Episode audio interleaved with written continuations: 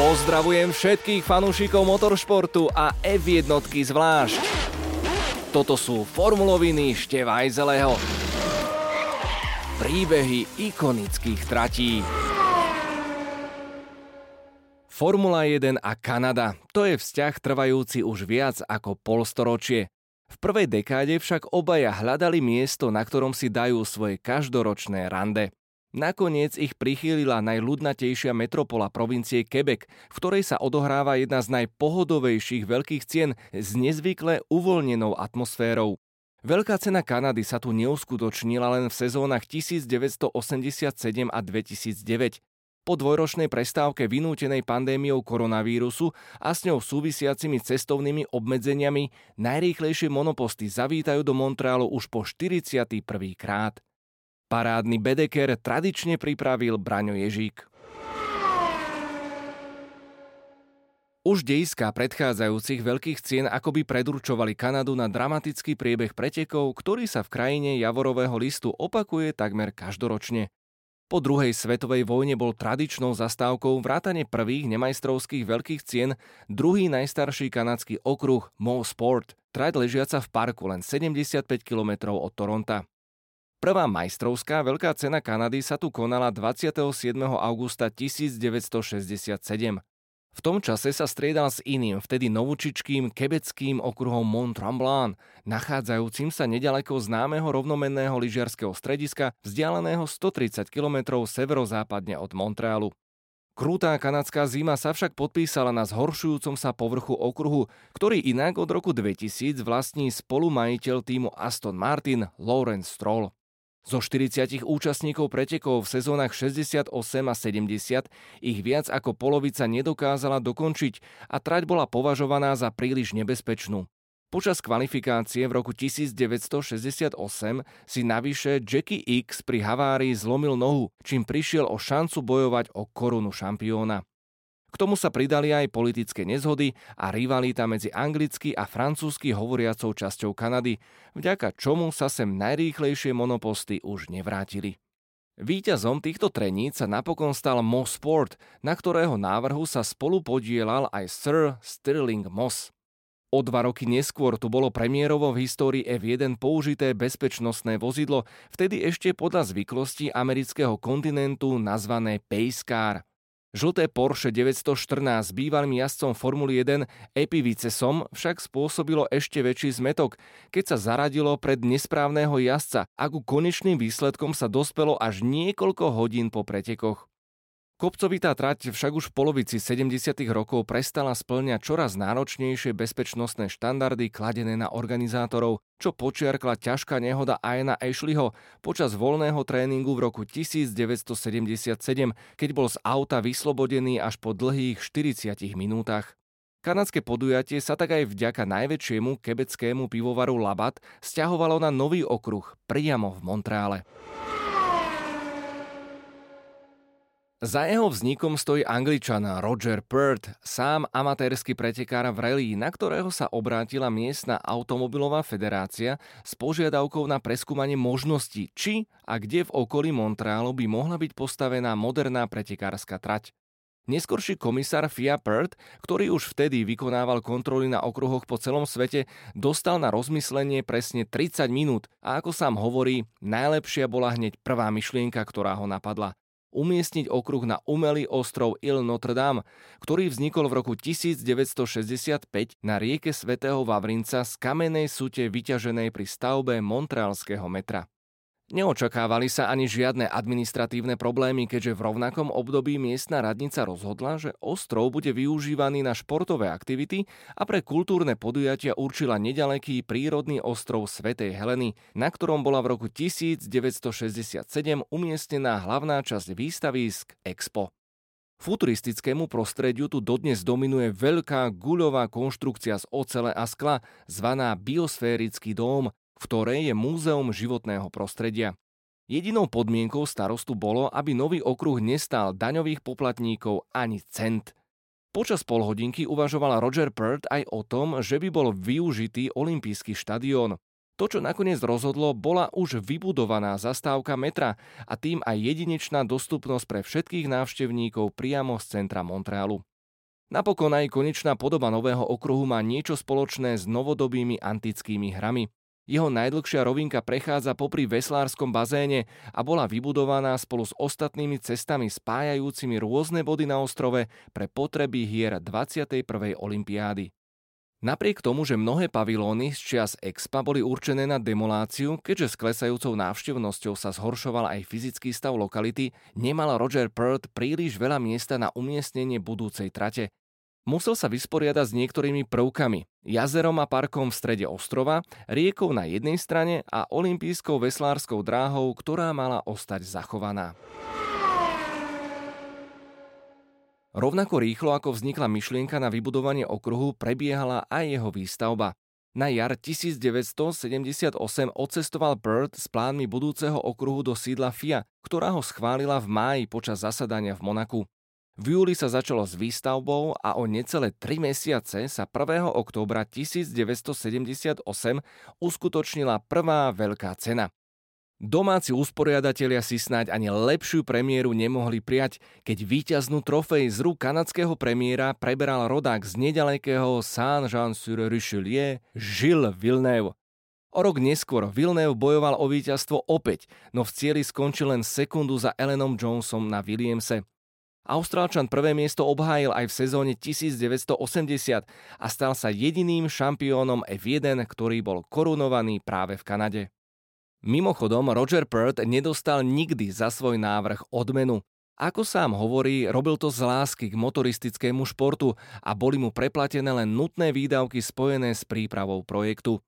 O jeho dokonalosti svedčí fakt, že za celých 44 rokov, čo sa tu jazdí, sa na okruhu vykonala len jediná významná zmena. Napriek tomu pri všetkej skromnosti tvrdí, že dodnes nikdy na svete nevidel okruh, o ktorom by mohol povedať, že je dokonalý. V roku 1982, len niekoľko týždňov po tragickej smrti Žila Vilnéva, bola trať premenovaná na jeho počesť. Dodnes si Kebečania pripomínajú pamiatku slávneho rodáka s nápisom Salut Žil na cieľovej čiare okruhu.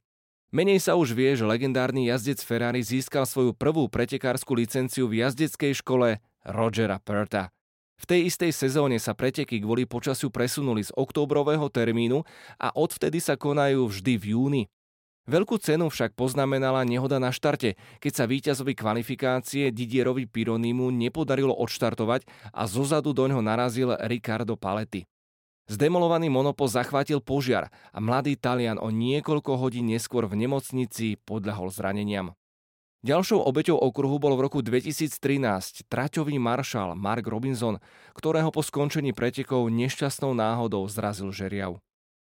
Spor o sponzorstvo medzi dvoma súperiacimi pivovarmi Labat a Molson, podobne ako tomu bolo aj v roku 1975, spôsobil zrušenie podujatia v sezóne 87. Vznikol tak časový priestor na vybudovanie nových boxov.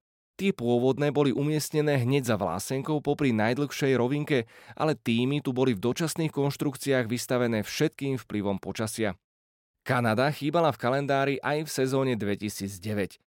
Vtedy sa naťahovali rokovania s usporiadateľmi o predĺžení zmluvy a tak Bernie Ecclestone pretlačil do kalendára na úkor kanadskej trate Abu Zabi. Od roku 1958 to bolo vôbec prvýkrát, keď sa v Severnej Amerike neuskutočnila žiadna veľká cena Formuly 1. K 40 dostal okruh nové boxy, ktorých výstavba bola podmienená pri predĺžení kontraktu na usporadúvanie veľkej ceny až do roku 2029. Tie pôvodné boli zbúrané hneď po pretekoch v roku 2018. Súčasťou nového komplexu je aj budova riaditeľstva pretekov a nové zdravotné stredisko. Trať, ktorá kopíruje obvod ostrova, je kombináciou rýchlych roviniek zakončených pomalými zákrutami, pri ktorých sú vďaka rieke svätého Vavrinca betónové múriky viac než blízko. Jediné, čo možno chýba, je väčšie prevýšenie. Technická dráha si vyžaduje neustálu koncentráciu a ponecháva len malý priestor pre chyby. Zvládnuť nástrahy trate tak nie je jednoduché ani pre najväčších majstrov volantu. Najrýchlejšie miesto okruhu sa nachádza pred poslednou šikanou a jazdci tu z rýchlosti presahujúcej 330 km za hodinu musia na 122 metroch zabrzdiť zhruba na 130. Trvá to celé 2 sekundy. Pridajte k tomu vysoké obrubníky a betónovú bariéru tesne pri cieľovej rovinke a vznikne vám z toho dnes toľko ospevovaný múr šampiónov. Zaujímavé je, že jeho sláva sa začína písať až v roku 1999. Pôvodne sa nazýval Mur du Quebec. Nie, že by tu k nehodám nedochádzalo aj predtým, veď napríklad Derek Warwick tu po havárii vo voľnom tréningu v sezóne 88 dokonca na chvíľu upadol do bezvedomia. Ale odkedy tu v onom pamätnom roku počas pretekov opreli o múr postupne svoje monoposty majstri sveta F1 v poradí Damon Hill, Michael Schumacher a Jacques Villeneuve, ku ktorým sa pridal ešte aj Ricardo Zonta, vtedy už ovenčený titulom majstra sveta športových aut FIA GT, nenazve nikto toto miesto inak ako múr šampiónov. Aby sme neostali len pri jazdcoch, treba povedať, že tu trpia aj monoposty. Z pohľadu brzd je to jedno z najnáročnejších miest v kalendári F1. Niektoré týmy si dokonca na tieto preteky nechávajú pripraviť špeciálne brzdové obloženia. Brzdné body sú všetky náročné a umiestnené veľmi blízko pri sebe. Energia pri brzdení spôsobuje prudký náraz prevádzkových teplot brzdových kotúčov a strmeňov, ktoré na rovných úsekoch nemajú dostatok času na ochladenie. Nie je pritom rozhodujúci počet týchto bodov. Viac ich je napríklad v Melbourne, Monaku, Baku či Singapure, ale maximálne spomalenie. 5 zo 6 brzdných bodov prekračuje hodnotu 5G, pričom priemer celého okruhu dosahuje 4,9G, čo je najvyššia hodnota v sezóne. Ďalším problémom pre brzdové systémy býva vietor na dvoch najdlhších rovinkách. Keď fúka zozadu, rýchlosť monopostov sa ešte zvýši, čím sú brzdy ešte viac namáhané. Zabratu však dostávajú aj motory, prevodovky a vďaka nízkemu prítlaku aj pneumatiky. Táto vražedná kombinácia sa tu preto už neraz postarala o nečakané výsledky.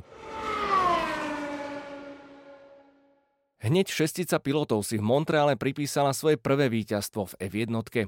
Okrem už spomínaného Žila Vilnéva v 78. sa na najvyšší stupienok po prvý raz v Kanade postavil Thierry Bucen v 89.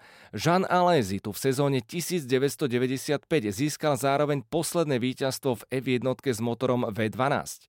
K ním sa pridali Lewis Hamilton v 2007, hneď v nasledujúcej sezóne Robert Kubica a napokon v roku 2014 Daniel Ricciardo. Austrálčan, vtedy jazdiaci v týme Red Bull Racing, bol zároveň vôbec prvým jazdcom, ktorý v hybridnej ére dokázal poraziť pilotov Mercedesu. Veľká cena Kanady 2001 bola zase jedinečná v tom, že v cieli po prvýkrát skončili dvaja bratia na prvých dvoch miestach. Ralf Schumacher vyhral a Michal ho nasledoval z druhej priečky. O dva roky neskôr si pozície vymenili a rovnakým výsledkom skončili preteky aj v roku 2004, ale Ralf bol neskôr diskvalifikovaný. Nemožno nespomenúť ani najdlhšie preteky v histórii Formuly 1. Bláznivá veľká cena Kanady 2011, ovplyvnená dažďom, trvala aj s prerušením 4 hodiny, 4 minúty, 39 sekúnd a 537 tisícin. Po jednom z najšialenejších priebehov vôbec sa vtedy Jensen Button na McLarene v poslednom kole dostal pred Sebastiana Fetela na Red Bulle. Neodmysliteľnou súčasťou okruhu sú žiaľ aj zvieratá. V sezóne 2016 sa v pretekoch Sebastian Vettel kvôli dvom čajkám takmer dostal mimo trať. O niečo horšie je to so svišťami. Tie síce dobrovoľníci každoročne chytajú a prenášajú na susedný ostrov Svetej Heleny, napriek tomu sa tu stalo, že tieto chlpaté tvory niekoľkokrát narušili priebeh veľkej ceny a zo ich už po stretoch s monopostami prišlo aj o život. Jazdci majú preteky v Montreale radi nielen pre samotnú charakteristiku okruhu, ale hlavne kvôli skvelej atmosfére, ktorú tu dokážu vytvoriť mimoriadne hluční diváci. Montreal miluje svoju veľkú cenu, pričom očarujúca metropola sa v týždni pred pretekmi zmení na mesto večierkov. Fanúšikovia Formuly 1 v Severnej a Strednej Amerike donedávna nemali veľa príležitostí zúčastniť sa pretekov. Ani pochyb o tom, že okruh Žila Vilnéva je jedným z najlepších, aké im tento kontinent môže ponúknuť. Ďalšie zaujímavé informácie a príbehy nájdete na redbull.sk.